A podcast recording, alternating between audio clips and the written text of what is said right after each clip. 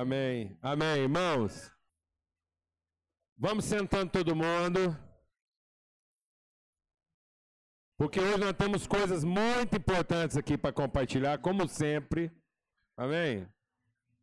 Só que hoje são muitas. Ó, esse trabalho todo aqui, depois vocês vão entender, a camiseta está escrita assim. A camiseta está escrita: Somos gigantes. Só que tem uns que são um pouquinho mais gigantes, entendeu? tem gigante, tem um gigantinho. Para os lados. Amém, graças a Deus. Amém. Olha, eu vou falar. É o seguinte: são 11, quase 10. O Marlos e a Juliana têm que sair daqui correndo, porque eles têm um compromisso. 11h30 lá na TV, lá, né? É, vamos gravar um testemunho lá que vai entrar em rede. E aí você vai entender o porquê que está todo mundo de camiseta aí, o que está acontecendo. Corre aqui, Mário, Juliana, todo o pessoal das camisetas aí que está aí, está participando aí da mobilização. Vem cá. Maravilha. Pode correr, pode correr, gente. Isso. Bom dia. Queridos, a gente quer dar um testemunho rápido aqui sobre algo que aconteceu essa semana. Nós é, fomos convidados para participar de uma audiência pública no Senado para apoio e repercussão de um projeto de lei do senador Romário para instituir o Dia Nacional do Combate ao Preconceito à Pessoa com Nanismo. Então, não sei se todos sabem, nós somos pais do Gabriel, que é uma pessoa com nanismo, que está aqui, nosso pequeno gigante. E é, desde que o Gabriel veio né, na nossa casa, a gente buscava é, o momento em que Deus revelasse um propósito claro e definido para o que Ele queria de nós. E a gente descobriu isso essa, essa semana.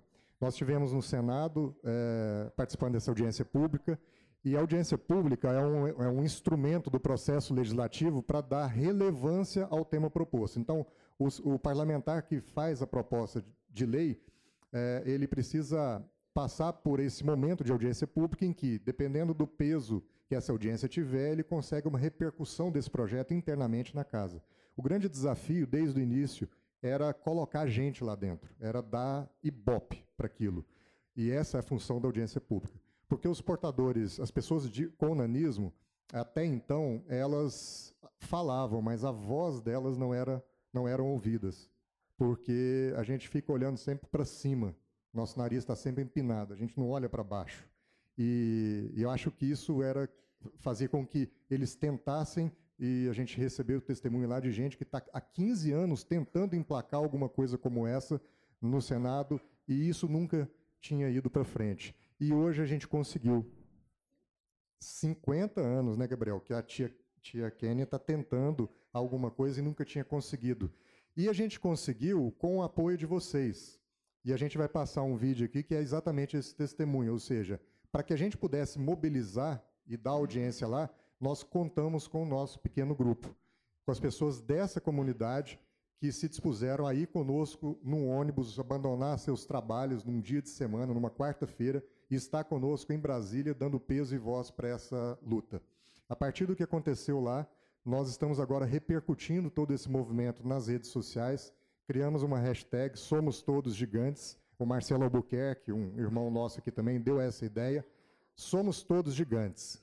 Temos um perfil no Instagram, arroba Somos Todos Gigantes, e uma página no Facebook, Somos Todos Gigantes. A ideia é que nós tenhamos uma plataforma de convergência para todo esse movimento, em que a gente vai divulgar informações, ideias, mas também ações para que a gente possa combater o preconceito, mas também dar para esse, esse povo, para essas pessoas, uma plataforma de inclusão. Que eles reconheçam no Brasil todo uma família, uma tribo, que eles possam estar inseridos.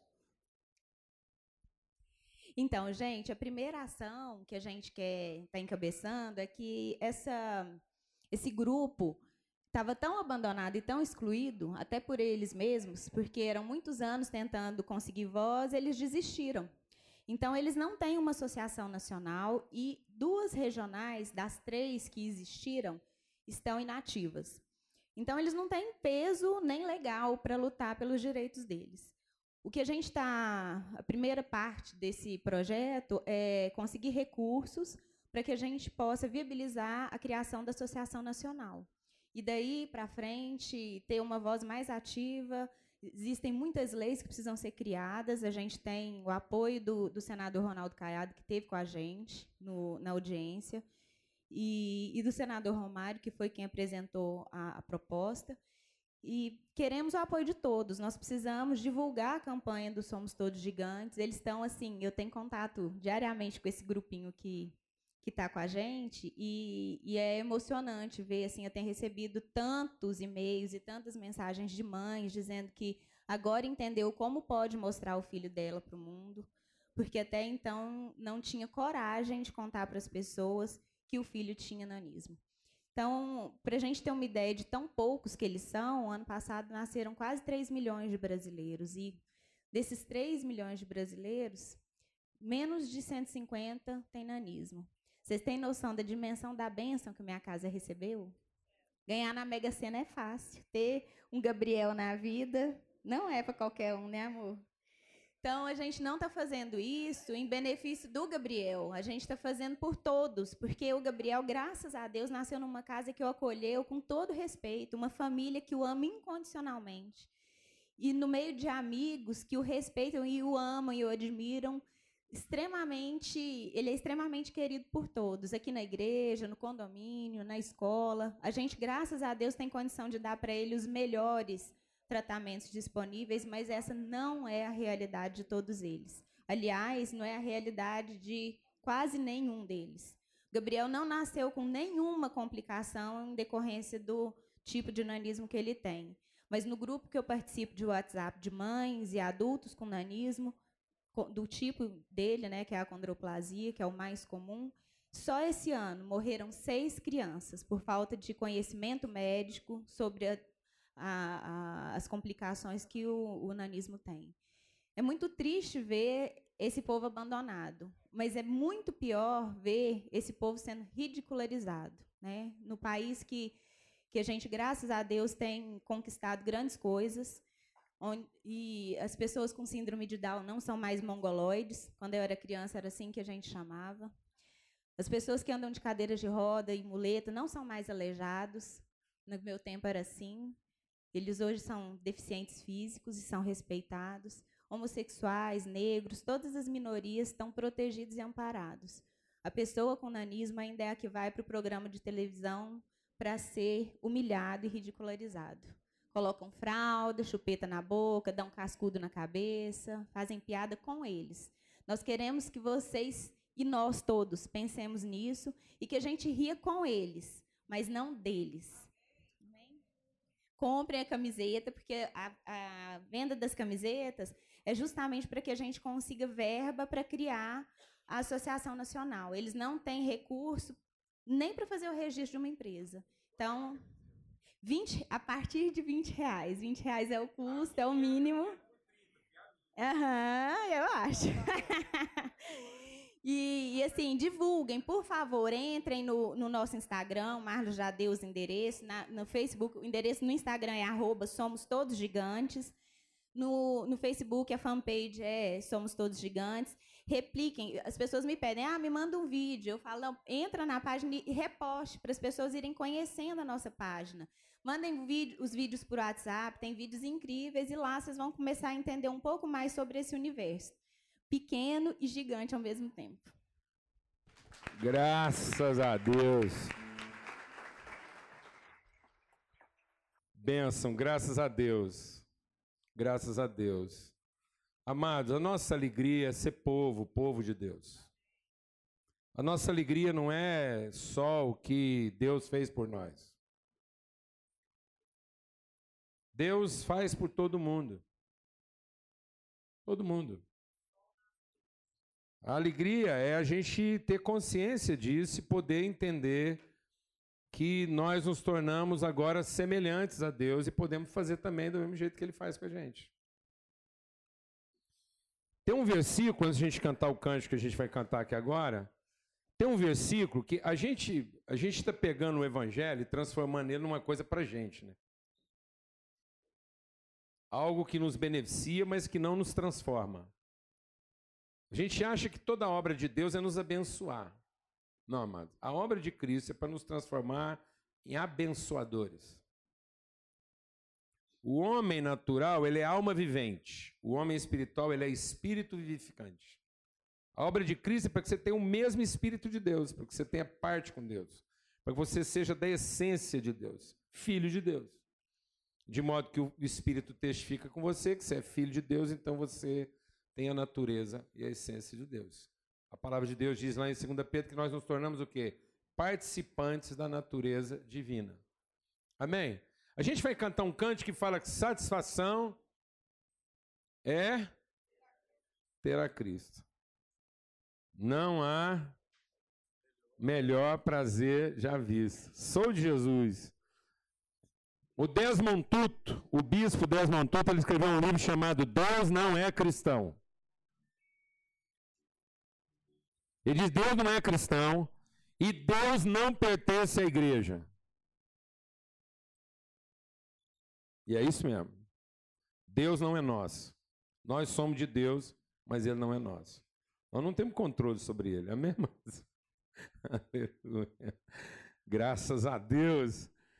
E a gente tem, a gente ainda lida com Jesus como se ele fosse indivíduo. Então Jesus é um indivíduo que abençoa outro indivíduo. A gente ainda não entendeu Jesus pessoa. Cristo deu a vida porque ele tinha consciência de pessoa e não de indivíduo. Então ele deu a vida pela pessoa, ele deu a vida pela relação. Ele deu a vida para salvar a pessoa e não para salvar o indivíduo. Amém, amados? Então não é o que Jesus faz por mim, é o que Cristo faz por nós. Então a salvação é em Cristo, porque agora eu estou em Cristo, eu sou de Cristo. Então quando eu digo assim, ó, Satisfação é ter a Cristo, a gente acha que é ter o controle dele, né? Não, é ter a consciência de Cristo. Ter a Cristo significa que todo o corpo de Cristo está em nós. Amém? Que eu não recebi Jesus, eu recebi o Cristo, a família, o corpo. Agora eu tenho consciência de pessoa. Eu não vim aqui buscar um benefício individual. Vem cá, Enzo. Fica em pé aqui para a gente explicar isso melhor. Presta atenção. Porque tudo que você vai ouvir aqui hoje fala disso. Tudo que você vai ouvir aqui hoje fala disso. A gente está lendo um evangelho que não é evangelho. O evangelho que está atrelado ao meu egoísmo, ao meu senso de benefício, não é o evangelho. O evangelho é o poder de Deus para a transformação daquele que crê. O evangelho que eu tomo para meu próprio benefício não é o evangelho, é letra, porque não tem o espírito de Cristo. Só é evangelho que tem o Espírito de Cristo, que transforma a minha consciência. Amém, amado? E transforma a minha consciência em relação com Deus, com as pessoas e comigo mesmo. Amém? Amém? Porque caso contrário é letra. Se eu ler a Bíblia e aquilo for letra, a letra vai me matar. Mas se eu receber o Espírito, então aquela palavra é Espírito e vida, vai me transformar. Tem um versículo na Bíblia que fala de fé, presta atenção. E diz assim: sem fé é impossível agradar a Deus. Porque aquele que se aproxima de Deus, é necessário que ele creia quem Deus é. E que Deus é o abençoador daqueles que o buscam. Amém? Quem já viu esse versículo alguma vez? Amém? Agora presta atenção o que, que uma pessoa interesseira pensa. Ele não foi transformado. Ele fala, ah, então sem fé é impossível agradar a Deus. Então ele pensa que Deus é um cara assim, meio cheio de vontade. Você não chega perto dele assim de qualquer jeito. Ele é muito cheio de mania, meio travadão. Então, ele não é, ele não, é, não agrada qualquer coisa, não. Depois uma condição. Você chegar no jeito você precisa ter fé, senão você não chega, não. Porque a gente está pensando como é que eu vou abordar Deus e ele está emburrado. Então, para não pegar Deus pelas costas, eu tenho que ter fé. E fé é o que vai me colocar pertinho de Deus, a ponto dele ser abençoador de quem? Fala a verdade. de mim que estou buscando nele. Então pronto, a gente já fez a leitura do versículo. Sem fé, Deus é emburrado. Com fé, Deus fica bonzinho. E aí dá para me chegar perto a ponto de receber dele o quê? A benção. Porque ele é o abençoador de todos aqueles. Nada a ver, mano. Nada a ver. O espírito do texto não é esse. Pode ficar aqui. O espírito nada a ver. Sabe por quê? Porque, primeiro, para ficar perto de Deus, nesse perto que você está pensando que é perto para receber a bênção, ninguém precisa de fé. Vaca fica perto de Deus. Porco fica perto de Deus. Rato, manjou o rato. De esgoto, não é aquele ratinho que você gosta em casa, hamster, não. Rato, do cinza do rabo pelado. Entendeu? Aquele nojento. Ele está perto de Deus e Deus perto dele. Satanás. Sabe qual era o sonho de consumo de Satanás? O sonho de consumo de Satanás era Deus sair perto dele. Porque se não fosse o fato de Deus estar perto, ele não era Satanás. Ele só era um cara radical. Que fez uma opção de vida doidona. Ele é um doidão. Sem Deus perto, Satanás é um doidão. Mas com Deus perto, ele é o Satanás. Entendeu? Quem está entendendo o que eu estou falando? Então, um ratinho quase descerebrado, dependendo do jeito que Deus passa perto dele, se ele tivesse um pouquinho mais de sensibilidade espiritual, ele ia uh, falar para a rata: uh, passou um trem aqui que eu não sei o que, que é. E eles iam continuar sem saber. Que podia ter sido o quê? Deus. Porque Deus é o quê? Onipresente. Entendeu, meu irmão? Então, fé não é para que eu alcance uma pessoa privilegiada, perto o suficiente para ser abençoado o tanto que eu gostaria. Fé é a transformação de consciência que se opera na minha vida à luz do que Deus revelou a mim. Deus revelou algo que transformou minha consciência que agora, pela fé, eu passo a ser alguém agradável na relação com Deus, porque eu estou harmonizado. Eu não conflito com aquilo que é a natureza de Deus. Eu estou harmônico. Então a presença, a relação com Deus é uma relação o quê? Agradável, porque ela é harmônica, porque eu estou ajustado àquilo que é o eterno propósito de Deus para si e para qualquer um.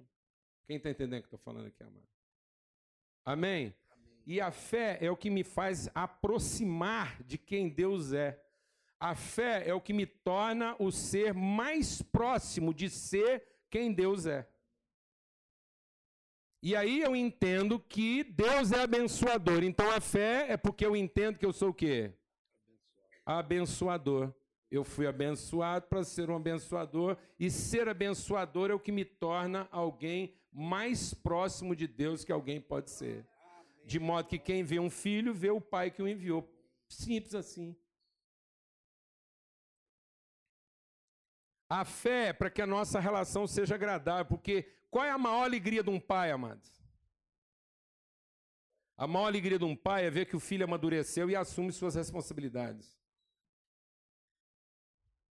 Então, como é que você acha que Deus vai se agradar, amado? Que eu fiz a coisa certa, que Ele é um Deus emburrado, e finalmente eu bajulei Ele com alguns cantos algumas rezas? Deus é tão mal resolvido que se eu não cantar o que ele gosta, ele fica azarado.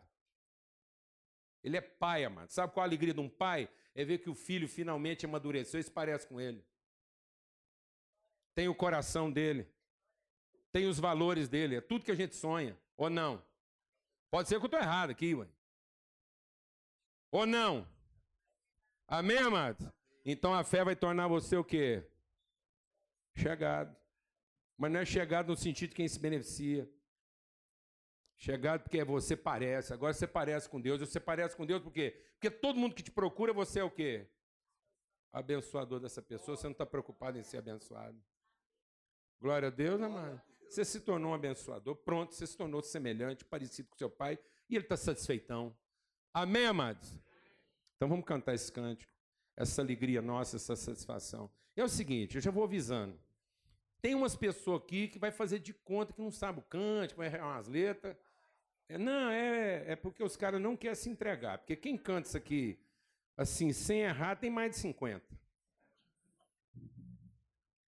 Com algum errinho, mais de 40. Não sabe de jeito nenhum, menos de 30. Então é o seguinte, pode se entregar, mano. pode se entregar. Se alguém perguntar, você fala, minha mãe cantava demais lá em casa quando era menino. Amém. Vamos ficar de pé, vamos cantar esse canto com alegria.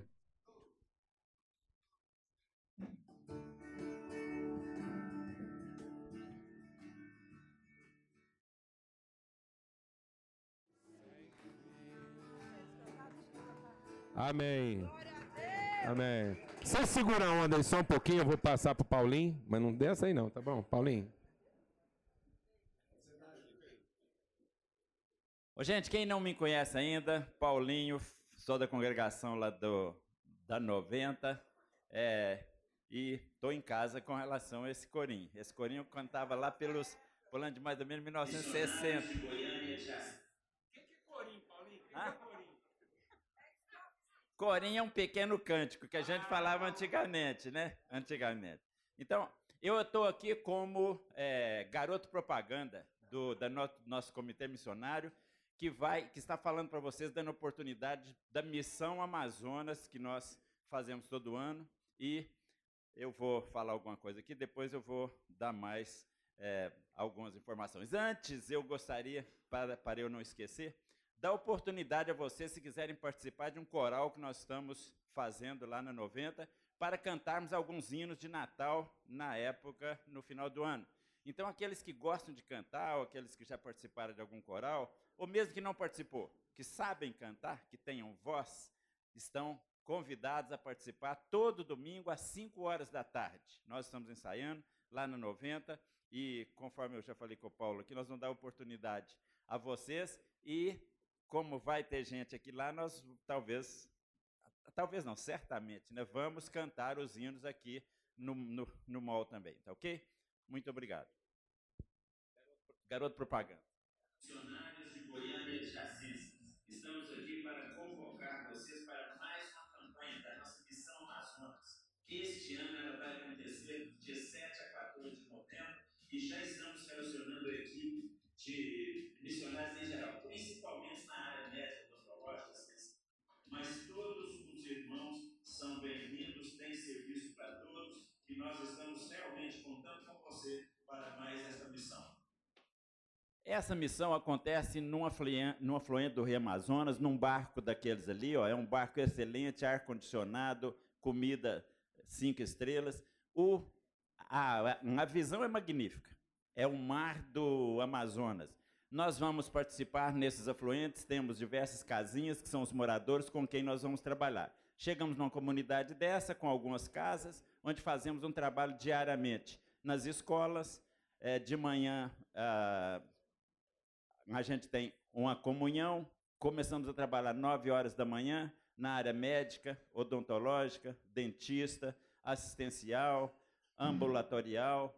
E durante o dia aqueles que não têm especialidade médica então dão aula nas escolas, dão é, faz palestra para a pessoa. Na área de ensino também ajuda, na área de profilaxia, ensino nas escolas é, histórias bíblicas e outro trabalho em geral. O, o ambiente é muito bom, o local é, é um barco excelente e a equipe é muito boa. Realmente é um trabalho excelente que uma semana começa no domingo e termina no sábado. É, vai ficar em torno de uns R$ 2.000, R$ 2.300 o custo todo.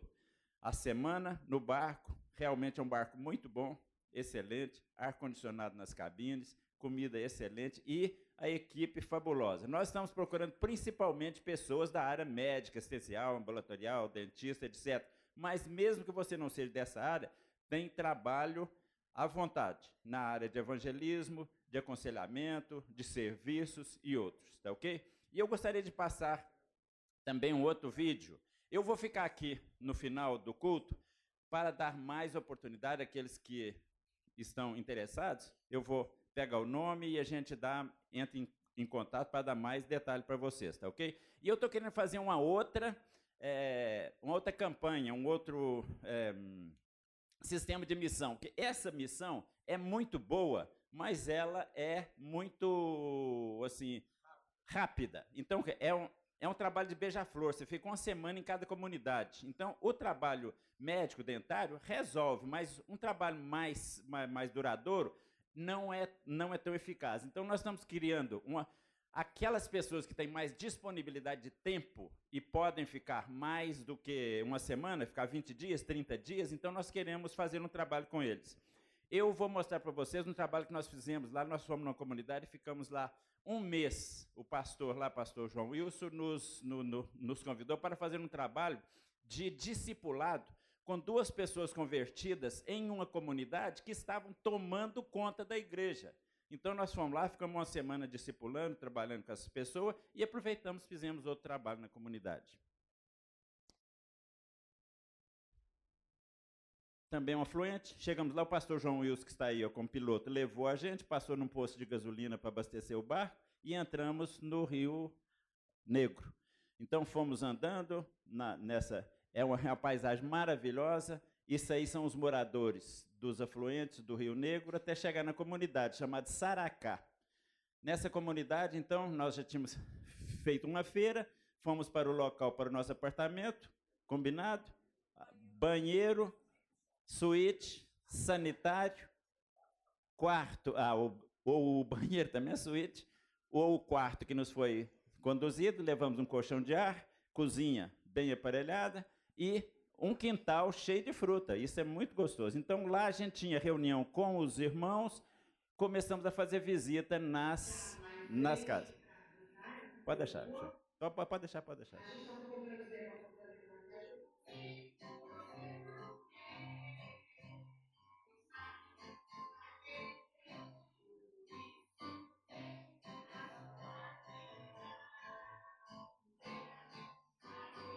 A minha esposa resolveu fazer um coral com o pessoal.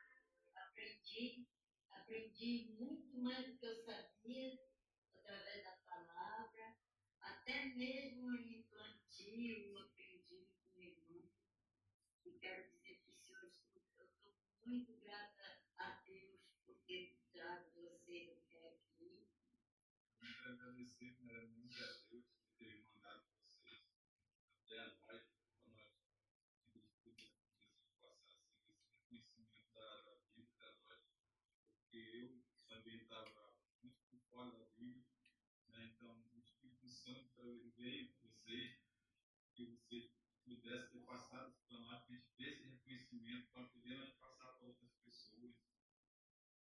Começamos então a fazer, além do evangelismo, que é o trabalho nas casas, visitação, aconselhamento, trabalho nas escolas. A minha esposa resolveu fazer um coralzinho com o pessoal da comunidade e nós resolvemos fazer uma, uma horta comunitária atrás do colégio para que pudesse abastecer a escola e também é, serviço à comunidade.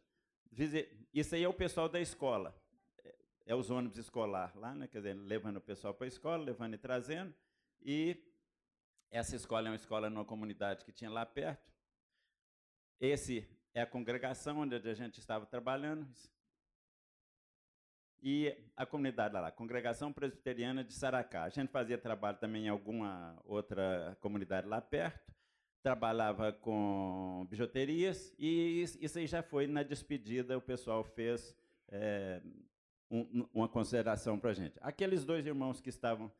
Isso aí é a cozinha do barco. Então a gente vai, fica lá um tempo e depois volta em uma, em uma campanha dessas que semanalmente esse barco sai em uma, em uma rota fazendo assistência. Aqueles dois irmãos que deram um testemunho, um pequeno testemunho ali, foram as pessoas com quem nós fomos é, encaminhados de fazer.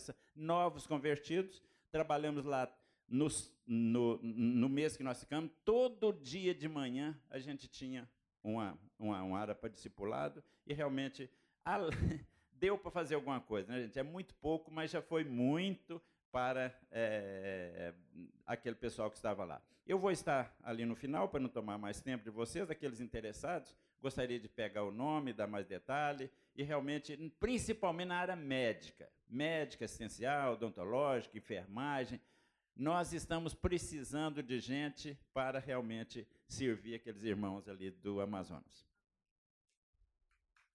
Amém. Mas olha, é, mesmo que você não tenha alguma especialidade, mas você tem muita vontade de trabalhar, tem serviço para todo mundo. Porque o Paulinho não tem um- nenhuma dessas especialidades que ele falou aqui, ele tem. Mas é um trabalhador e um homem de fé. E ele é um arquiteto, um homem que está acostumado lá, viveu em fazenda há muito tempo e cooperou com o dom que ele tem. Amém? O povo hoje às vezes chega para mim e fala assim: ah, hoje em dia a gente não vê mais milagre. Lógico que não vê, ué. Milagre para quem não precisa? Caía maná do céu porque não tinha pão, amados. No lugar que tem pão, o milagre não é ver maná caindo, é repartir o pão que tem. Amém, mano? Cada milagre é próprio para cada situação. Glória a Deus, amado. Amém? Aleluia. Os caras querem ver milagre de cura, ele tem plano de saúde, quer ver milagre de cura. Dá para entender um negócio desse? Quer ver milagre de cura, vai lá e acaba com o seu plano de saúde. Amém, irmão? Então não tem jeito não, é. É, mas é porque você fica entendendo, é um negócio assim que o cara só quer rodar em alta, ele já tem e quer mais. Então você quer ver milagre? Vai lá. Ver um cara ser picado de cobra e a gente orar com ele lá e ele não ter nada. Nada. Sair andando, sem nada. Um cara vem lá do meio do mato, um missionário, tá lá enfiado no mato, três meses sem ter contato com gente. Recebemos notícia pelo rádio que ele estava com infecção dentária, o cara não estava conseguindo nem dormir nem trabalhar. A hora que sentou ele na cadeira da dentista, o cara veio trazido de maca, carregado. Sentamos ele na cadeira da dentista lá, e ele já não estava sentindo dor. Aí a dentista abriu a boca dele e falou assim: põe a mão no dente que está ruim. Ele pôs. Ela falou: tira a mão, põe de novo. Ele pôs. Ela falou assim: ó, vou explicar para você. Dente tem idade. A gente é capaz de reconhecer os dentes pela idade. Você está pondo a mão no dente mais novo da sua boca. Você tem um dente na sua boca aí que não corresponde com a idade da sua arcada dentária. Eu, como dentista, diria que esse é o dente mais novo que você tem, é como se ele tivesse feito, sido feito agora. Ele não tem dano, ele não tem ranhura, ele não tem desgaste. É o único dente bom da sua boca, é esse aí que você está pondo na mão. Glória a Deus, amados. Sabe para que foi aquele milagre? Para converter dentista, porque até então ela não era convertida. Amém? Porque só um milagre daquele jeito para converter uma dentista. Amém? Hoje ela é pastora. Glória a Deus. Então, coloca a sua vida para abençoar os outros e repartir. Amém? Vamos louvar a Deus com mais um cântico. Né? Aquele, qual foi aquele último que a gente cantou? Esse aí. Isso aí. É o seu Glória a Deus.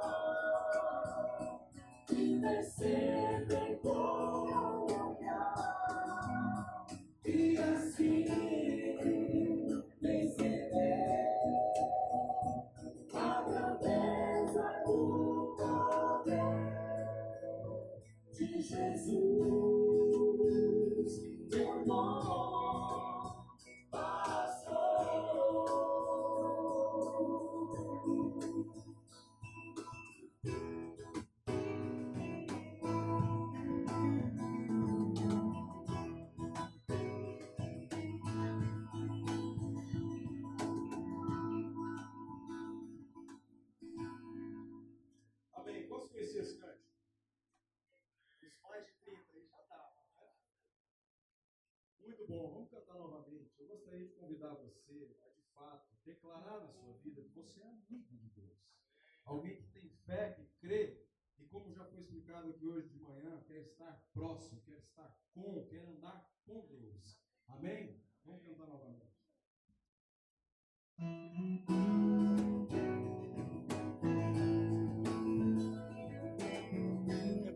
Você pode me ajudar as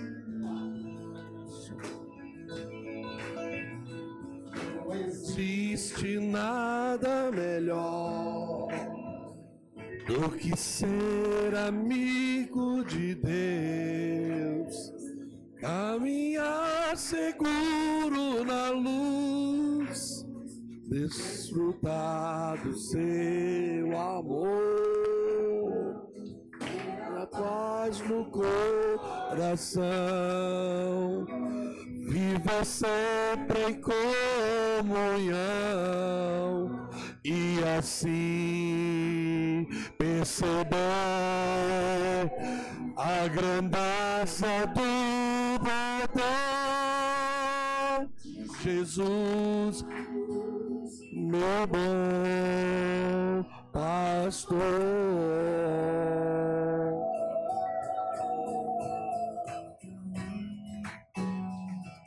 Amém, aleluia.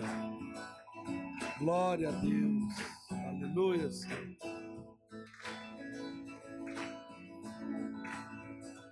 Não existe nada melhor do que ser amigo de Deus, caminhar seguro na luz, desfrutar do seu amor, ter a paz no coração.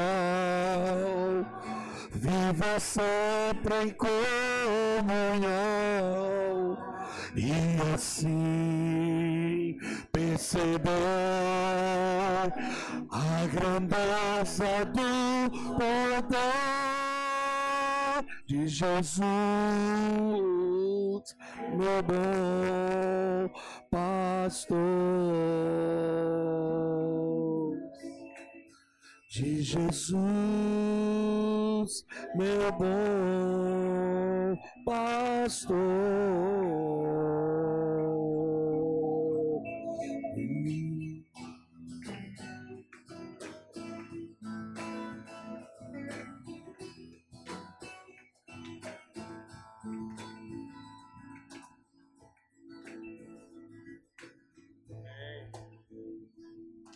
Aleluia, irmãos. Pode se sentar.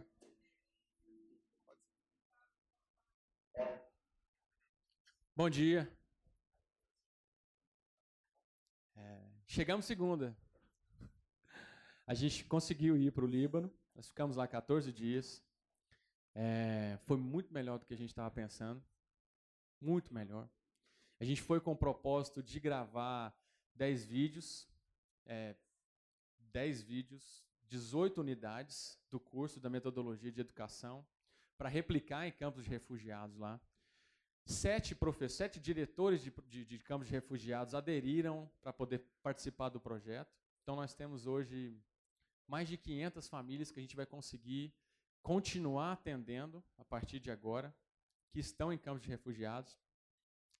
É, a gente está é, a gente está muito feliz. A gente não conseguiu trazer essa foto é da internet.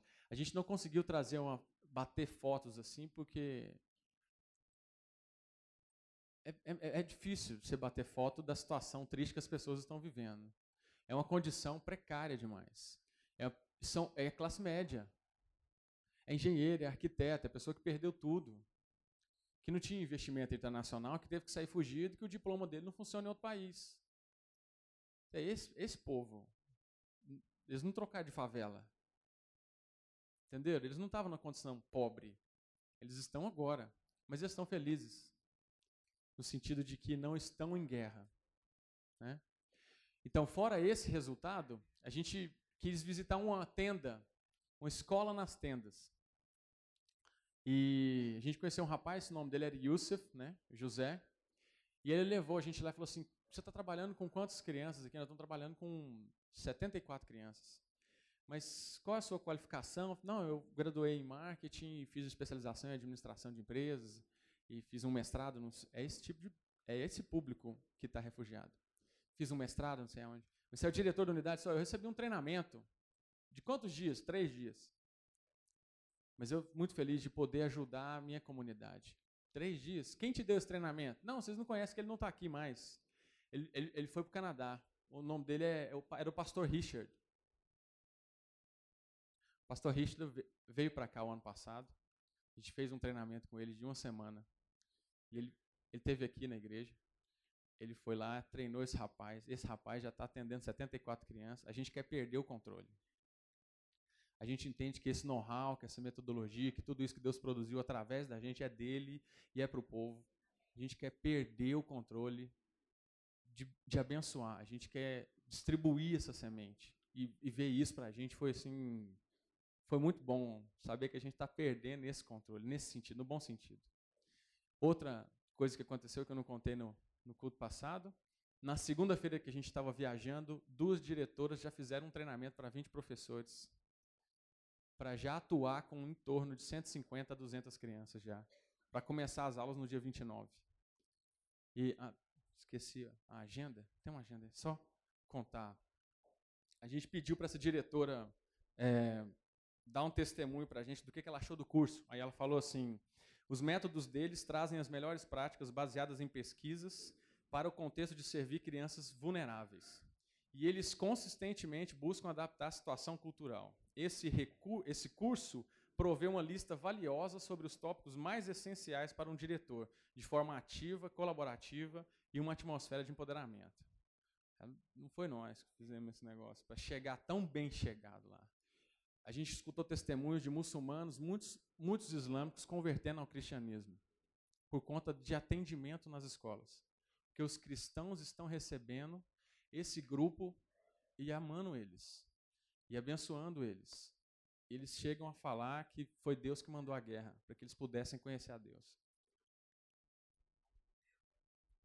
Amém. Graças a Deus, amados. Aleluia. Isso tem passado pela nossa vida, é um privilégio. Amém? É um privilégio a gente entender o Evangelho no seu espírito e não na sua letra. Amém? As palavras que eu vos tenho dito são espírito e vida. Então é uma alegria a gente ver que é possível, né? Porque por que, que esse pessoal está morrendo no mar? Por que, que esse pessoal está fazendo de tudo para romper com essa situação e não aceitam mais viver nessa condição? Por quê? Porque eles não aguentam mais viver no chiqueiro. Deixa o Espírito de Deus ministrar algo no seu coração. No meu tempo, no meu tempo, porco comia do que sobrava da mesa. Sobrava da mesa, se ela dava para o porco para depois comer o porco. Cachorro comia do que sobrava da mesa. Então, compartilhar com as pessoas do que sobra, amados, é a mesma coisa de alimentar porco. Se de alguma forma a gente vai se beneficiar disso depois. Essas pessoas entenderam que da forma como a gente vem fazendo as coisas, eles vão continuar no chiqueiro. Então não adianta transferir recursos se nós não estamos transformando realidades. Não adianta. Não adianta levar a sobra da nossa mesa e distribuir no coxo do chiqueiro. Esse negócio de fazer bem para pobre, isso é o capeta que fala isso para gente. Porque aí a gente se empodera de alguma coisa, a gente acha que é rico e estamos fazendo um favor de repartir com quem não tem.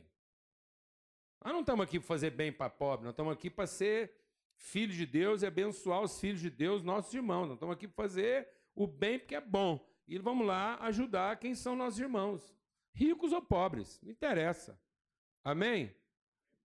Não é evangelizar a prostituta. Ela levou o evangelho para a irmã, que só é prostituta porque não entendeu ainda que a irmã não conheceu a verdade do reino. O dia que conhecer, larga de ser. Glória a Deus, amado. Nome de Jesus. Nós estamos recebendo aqui os irmãos do projeto Ana. Amém? Graças a Deus. Klaus, Celina, Douglas, Suzy, um privilégio ter vocês aqui. Fica de pé pessoal conhecer. Juntos aqui com o Enzo, com a Lala. A Lana participou lá. Estamos tendo a conferência. Terminou a conferência, Ana, essa semana. Muito bom. E o projeto Ana é mais um esforço desse. Né, de conseguir levar o evangelho para iluminar regiões ilhadas, segregadas, especialmente o universo feminino. É, ninguém, amada, vou falar um negócio pra você. Ninguém sofre mais opressão, abuso e violência no mundo do que a mulher. Disparado. Porque a gente vê aqui, no meio dessa situação toda, às vezes ainda tem lá uma criança com limitação, o pai abandona, sobra para quem? Para a mulher. Então, são várias formas de violência, de agressão, né, de, de abuso, de isolamento. Então, o Projeto Ana tem um livro que foi está sendo relançado, não é isso? Porque, na verdade, às vezes algumas pessoas têm, ele está numa versão agora brochura, e até mais fácil ser consumido e distribuído. E é um livro de histórias, né? É um, são histórias, testemunhos de mulheres que foram alcançadas e que encontraram superação através do Evangelho. Então é um ótimo presente para formar consciência, abençoar pessoas, alcançar pessoas no seu desafio, vai ser alento, vai ser bálsamo. 30 reais um, é, 50 reais dois, tá bom? Graças a Deus. E então tá ali, se você quiser adquirir, vai estar tá com a Célia ali na saída, você pode pegar lá, tá ok? Amém? Ó, é sempre bom. É, a Rádio Transmundial é que está presidente da RTM aqui no Brasil e a gente louva a Deus pela coragem deles. A gente vê essa Marli, Paulo Júnior, que a gente conheceu lá, essa mulher que veio com todo amor, com todo carinho, trazer as experiências dela aqui para nós de Goiânia nesse congresso. Então, a gente queria louvar a Deus pela vida dos irmãos da Rádio Transmundial e nós somos gratos por essa igreja fazer parte, porque essa igreja comprou o desafio, apoiou, nós ajudamos nas passagens aéreas para trazer todos os preletores, porque Deus tem levantado aqui irmãos dispostos a abençoar. Amém, Paulo Júnior? Glória a Deus por isso, né? Amém. E, e, é isso, assim, às vezes as pessoas ficam assim meio preocupadas, né? E porque são muitos testemunhos, mas é importante você que está vindo aqui entender que a igreja é isso. Essa é a mensagem. Essa é a cura. A cura não é você continuar vindo aqui recebendo coisas pensando que isso vai resolver você. A cura é como é que isso transforma você em outra pessoa. Uma pessoa que agora entende que você é instrumento de Deus, você não é o fim. A cura de Jó não veio porque Deus resolveu os problemas de Jó. A cura de Jó não é porque ele voltou a ser rico, ele ficou sadio e voltou a ter família, eh, ter filhos. A cura de Jó não foi Deus resolveu o problema financeiro dele ele ficar rico de novo. A cura de Jó não foi ele ficar livre do problema de saúde dele. A cura de Jó não foi ele parir outros filhos com a mulher. A cura de Jó não foi a mulher dele ficar boazinha de novo, porque aquilo tinha virado Satanás. Não foi isso, amado. Não foi. Não, pelo amor de Deus, nem o capeta para atormentar aquele homem, igual aquela mulher ficou desorientada, ó que tudo deu errado. Qual foi a cura de Jó? A cura de Jó foi porque ele falou assim: Deus, eu te ouvia, eu, eu te conhecia de ouvir falar, mas agora eu te vejo. Eu vejo a tua essência. E o que que Jó viu? Ele viu que a essência de Deus é abençoadora. É um Deus que abençoa antes de criar. E ele se tornou essa pessoa. Quando Jó viu Deus, ele falou: pronto, está resolvido. Vou abençoar meus amigos.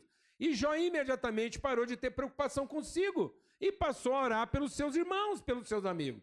Aí os problemas de Jó foram se resolvendo, porque agora ele era um homem curado. Amém, amados? A gente acha, amados, que Deus permite problema na nossa vida para depois ele vir resolver e sair de herói. A gente acha que Deus é muito mal resolvido. Ele permite um problema, você vai lá e ora com ele lá, faz uma reza, ele te abençoa, você vai ficar agradecido pro resto da vida. Nada disso. Nada disso. Isso é porque se Deus fosse muito mal resolvido, que tivesse que usar desse artifício para poder ganhar nossa bajulação. Quando Deus permite uma tribulação na sua vida, é para inserir você. É para inserir você na vida. É para te tornar uma pessoa humana, como Deus quer que você seja. O projeto de Deus não era fazer Deus. Deus já estava pronto. O projeto de Deus era fazer um homem que revelasse a natureza de Deus. Que tivesse o coração de Deus, o Deus que pudesse ser visto. E visto através de quem? De um homem que é feito à sua semelhança. Então, quando Deus permite a nossa necessidade, a nossa dificuldade, é para nos inserir. Para que, que acha que você acha que você precisa de pão? Você acha que você precisa de pão para poder comer e ficar satisfeito? Então Deus ia fazer chover maná todo dia. Até hoje estava chovendo maná. Maná, chovia pão todo dia. E nós íamos ser agradecidos a quem? A Deus, porque estava chovendo maná todo dia. E quem disse que a gente tinha conversão com o outro? Mas não, Deus precisa comer. Aí tem um padeiro. Então o pão, mas não é para você comer pão. O pão é para você finalmente encontrar o padeiro. Mas aí não, você fica nervoso, porque o pão está murcho, porque o pão não está bom, porque o pão está mofado, aí o pão está desgraçado, você muda de padeiro. Você fica doente para ir para o hospital. Sabe para que você fica doente para ir para o hospital? Para encontrar o enfermeiro. E aí, como é que você está? Posso orar por você? Porque você deve ser muito importante, porque Deus me arrumou uma doença para eu vir aqui encontrar com você.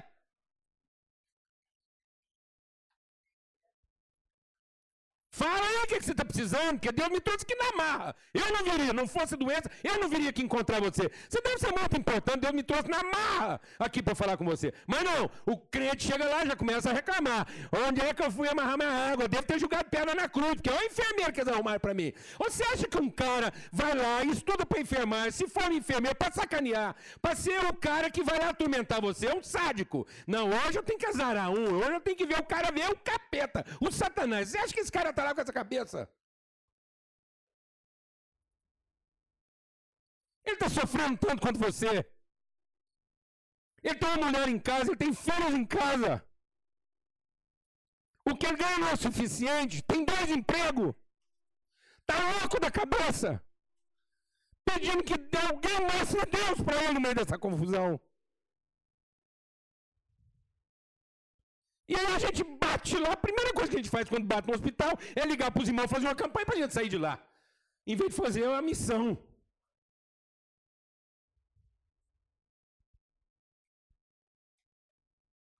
O que está acontecendo com a gente, amados? Nós estamos querendo virar Deus. Abra sua Bíblia em Filipenses, no capítulo 5. Porque são esses testemunhos que faz a coisa ser de verdade. Sem esses testemunhos não é de verdade. Não adianta a gente ficar aqui pregando, pregando, se a gente não tem esses testemunhos. Filipenses capítulo 2. Filipenses capítulo 2. Em nome de Jesus. Então, aqui em Filipenses capítulo 2 diz assim: Tenham em vocês o mesmo sentimento que houve também em Cristo Jesus.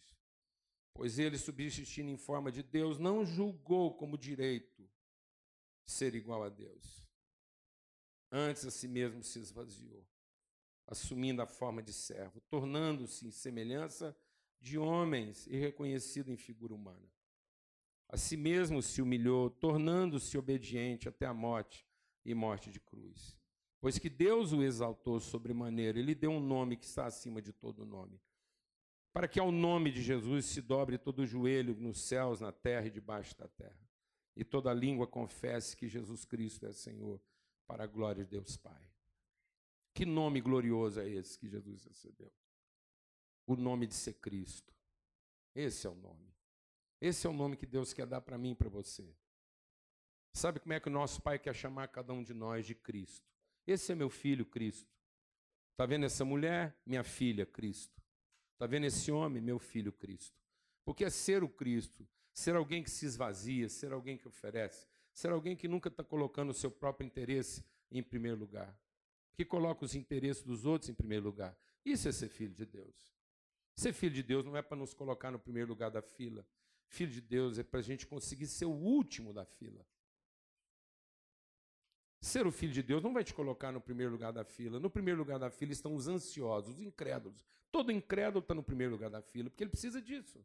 Ele tem que ser o primeiro, porque ele está ansioso, ele está perturbado, ele está nervoso, ele não reconhece ninguém mais na frente dele. Só Deus. Mas quem já conheceu a Deus consegue ser o último da fila. Ele só entra depois que todo mundo já entrou, ele só come depois que todo mundo já comeu. Ele é mais ou menos como o irmão mais velho da casa. Depois que todo mundo já comeu, se não sobrou para ele, ele está satisfeito. Satisfeito com o quê? Com o fato de todo mundo ter comido. Essa é a satisfação dele. Saber que teve para todo mundo. Então, amados, a fé não é para a gente se tornar Deus, a fé é para a gente se tornar homem. A palavra de Deus diz que Jesus conhecia Deus e era Deus, e ele abriu mão desse direito para se tornar homem. Em favor de quem? Em favor de nós, para que a gente, como homem, pudesse conhecer um homem que revela o coração de Deus, para que Deus pudesse ser visto em forma humana.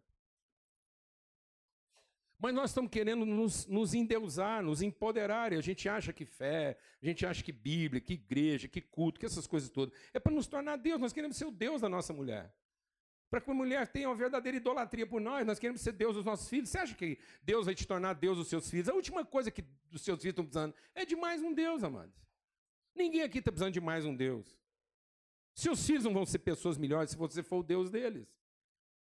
Se eles idolatrarem você, idolatrar o que você tem, idolatrar o que você construiu, idolatrar o que você pode oferecer para eles. Eles estão perdidos se eles se tornarem seus ídolos e dependerem do recurso que você acumulou para eles. Você acha que a sua mulher está precisando de mais um Deus? Seu marido está precisando de mais um Deus? Então as mulheres se esforçam para quê? Para que ser o Deus do homem delas. Para que esses homens lambam o chão que elas passaram. Os homens estão se esforçando para ser o Deus da casa deles. Para que as mulheres os venerem, os temam. Não pergunta de onde ele está vindo. Ninguém tem coragem de perguntar um Deus de onde ele está vindo e o que, é que ele fez. É assim que os homens gostariam de ser tratados. Serem divinizados, ter poder, ter controle. E a gente acha que a fé vai nos dar esse controle. Não, amado, a fé não vai te dar esse controle. A fé vai ensinar você a perder esse controle. A fé vai ensinar você a não ser dono nem de si mesmo. Quanto mais das pessoas e quanto mais de Deus. Amém, irmão? Você crê nisso? É para isso que é a fé. A fé é para que a gente derruba esses altares de idolatria que nós estamos tentando levantar em casa. O que é idolatria, amados? Idolatria é fazer alguma coisa para ser reconhecido, para ser venerado e para gerar um tipo de agradecimento no coração das pessoas. Se está fazendo alguma coisa para que as pessoas sejam agradecidas, então vou te falar uma coisa: isso não é amor. Você está fazendo alguma coisa para ser reconhecido, então vou te falar uma coisa: isso não é amor. Você sabe qual é a forma mais dissimulada de ser Satanás?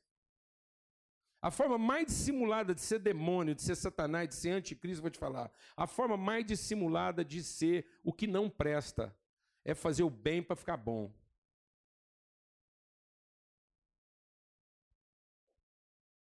Porque quem faz a coisa errada, mas não ilude ninguém. Ninguém, alguma pessoa está fazendo uma coisa errada, ele não está iludindo ninguém, está iludindo só a si próprio. Quem faz a coisa errada, ilude a si próprio. Ilude a si próprio. Mas se quer enganar alguém, faça o bem para ficar bom. Faça o bem com algum tipo de interesse. Faça o bem não porque isso é a sua convicção e isso é a sua maneira de ser.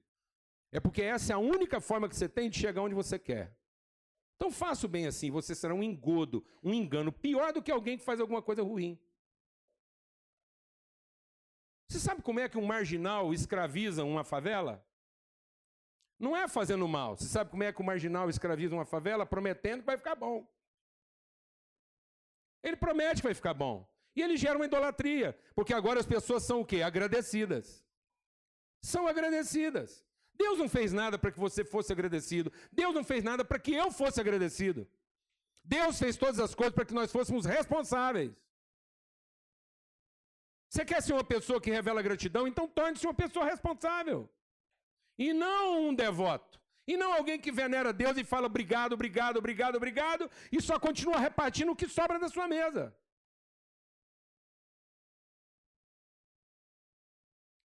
Então, amados, a gente não faz o bem para ficar bom. Sabe por que a gente faz o bem? Porque isso é bom. Isso é bom.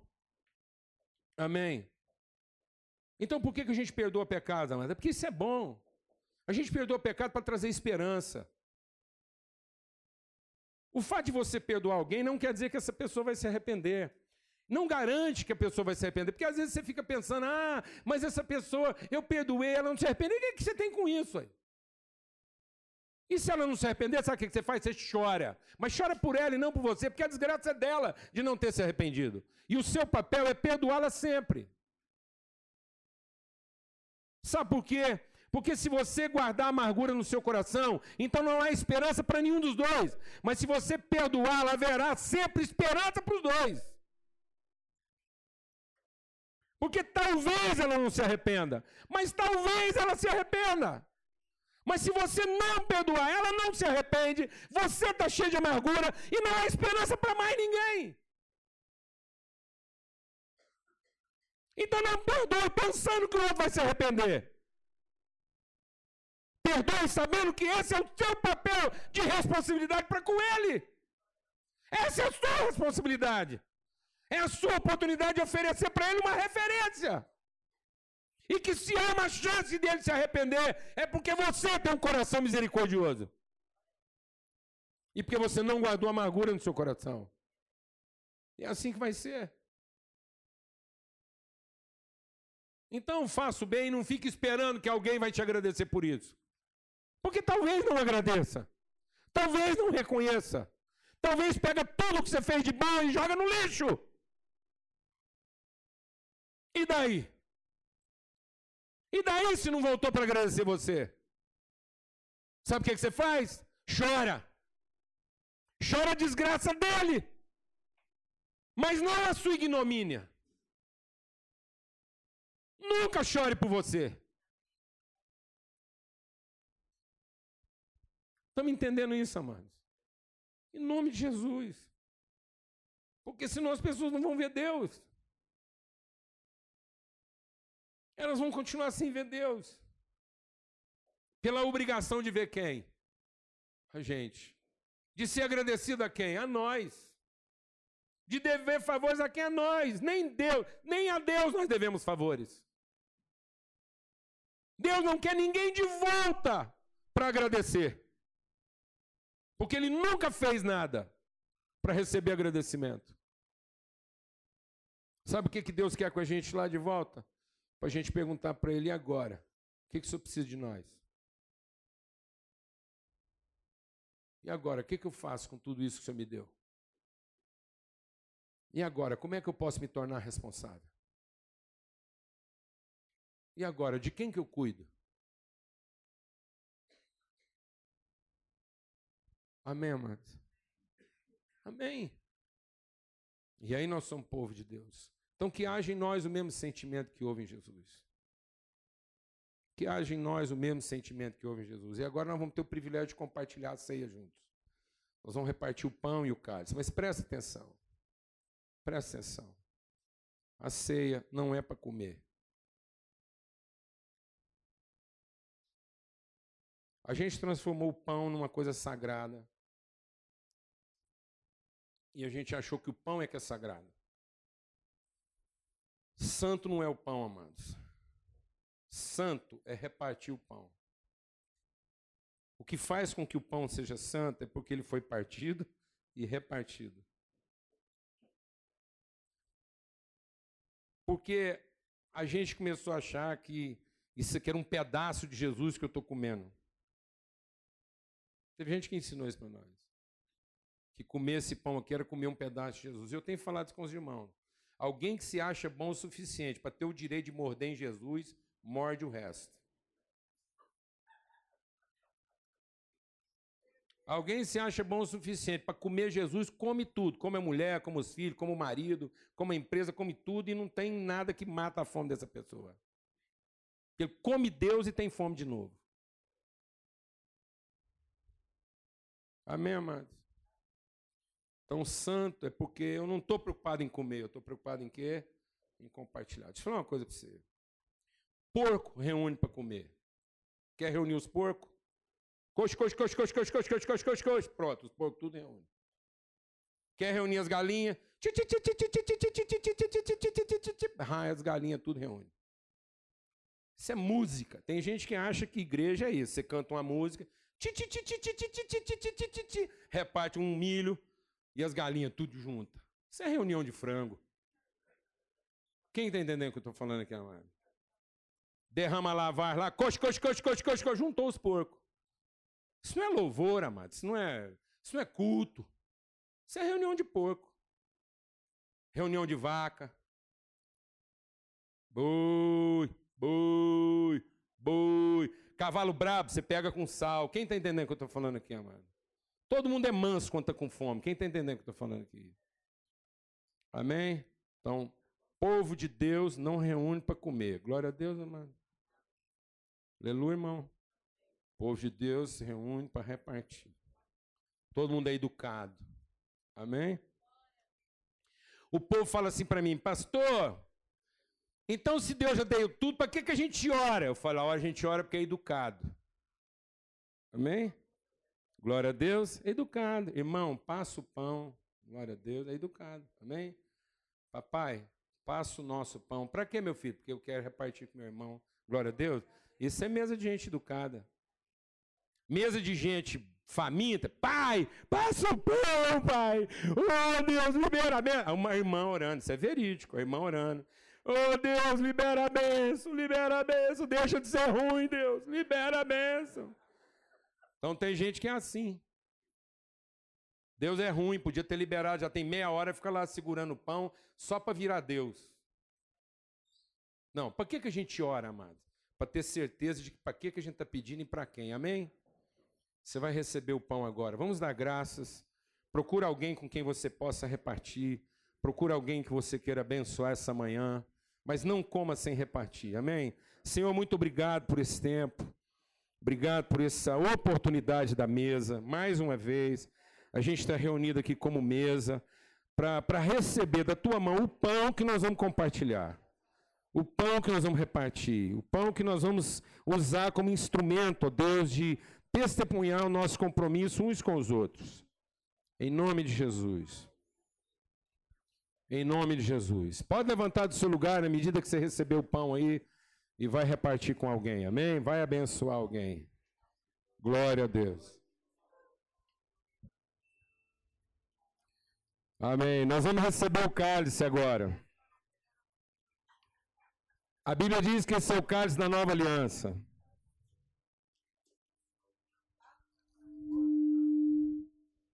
É o cálice da nova aliança, é uma aliança de sangue. Amém? Isso quer dizer que nós participamos do mesmo sangue. Não há nada que aconteça que pode nos separar um do outro. Amém? Nós estamos ligados por um vínculo que não pode ser o quê? Quebrado. Os verdadeiros filhos são filhos por adoção. São aqueles com quem a gente empenha uma palavra e mantém até o fim. Amém? Quero dizer que é uma alegria estar aqui e a gente fazer parte dessa família e desfrutar de tudo aquilo que a gente tem desfrutado aqui. Essa consciência que Deus tem dado, que tudo que nós recebemos aqui não é nosso, não é só para nós. Eu sempre, a gente viaja muito, às vezes eu fico muita saudade com os irmãos, dos irmãos, me sinto em falta. Quantas vezes? E o que me consola é ver como é que aquilo que Deus tem Aquilo que Deus tem repartido conosco aqui tem chegado em lugares tão distantes, tão distantes. Estive agora num lugar onde nunca tinha ido antes, lá no sertão do Sergipe, lá no interiorzão do Sergipe. Viajamos muito para chegar lá. Eu saí lá do extremo sul, estava reunido com alguns irmãos lá em Florianópolis, fui parar lá em Sergipe. E sabe o que foi legal? Foi ouvir o testemunho das pessoas dizendo: olha, aquilo que Deus tem falado na vida de vocês, aquilo que Deus tem, tem nos abençoado, que chegou até aqui e tem feito diferença na nossa vida. Amém? Então, louva a Deus pela forma liberal, dadivosa, como os irmãos têm abençoado a minha casa, abençoado a nossa vida e nos permitido fazer esse trabalho. Viu? Em nome de Jesus. Sei que às vezes a gente deixa os de casa em falta. Como muitas vezes deixei minha mulher em falta, deixamos nossos filhos em falta, mas assim, é porque a gente quer abençoar mais gente e levar isso para mais pessoas. Louvo a Deus por fazer parte dessa casa aqui, de, de estar com vocês e saber que nós estamos ligados por um vínculo que não pode se romper. Recebe o cálice agora e não bebe, espera até que todos tenham sido servidos. Todos tenham sido servidos, e vão tomar ele juntos. Amém? Em nome de Jesus. Em nome de Jesus. Amém. E a salvação é a salvação da nossa alma, amém, amados? É ter um coração alegre sempre. A alegria do Senhor é a nossa força. Amém? Não adianta ter um corpo sadio, não adianta ter dinheiro no banco, não adianta ter todos os recursos, não adianta ter tudo no lugar. Se a nossa alma está perdida. Amém? Se a nossa alma não entendeu ainda o propósito o sentido da vida.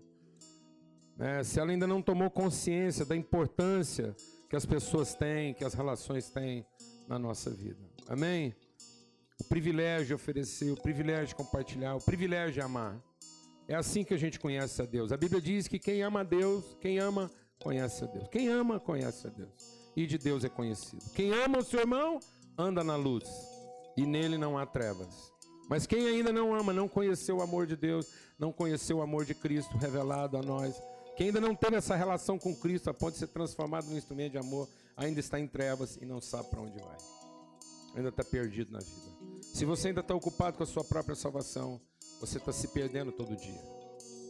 Você vai ter certeza de que você é uma pessoa realmente que vivenciou a salvação de Cristo quando você começar a pensar nos outros antes de pensar em você mesmo. Isso é uma caminhada, isso é um caminho.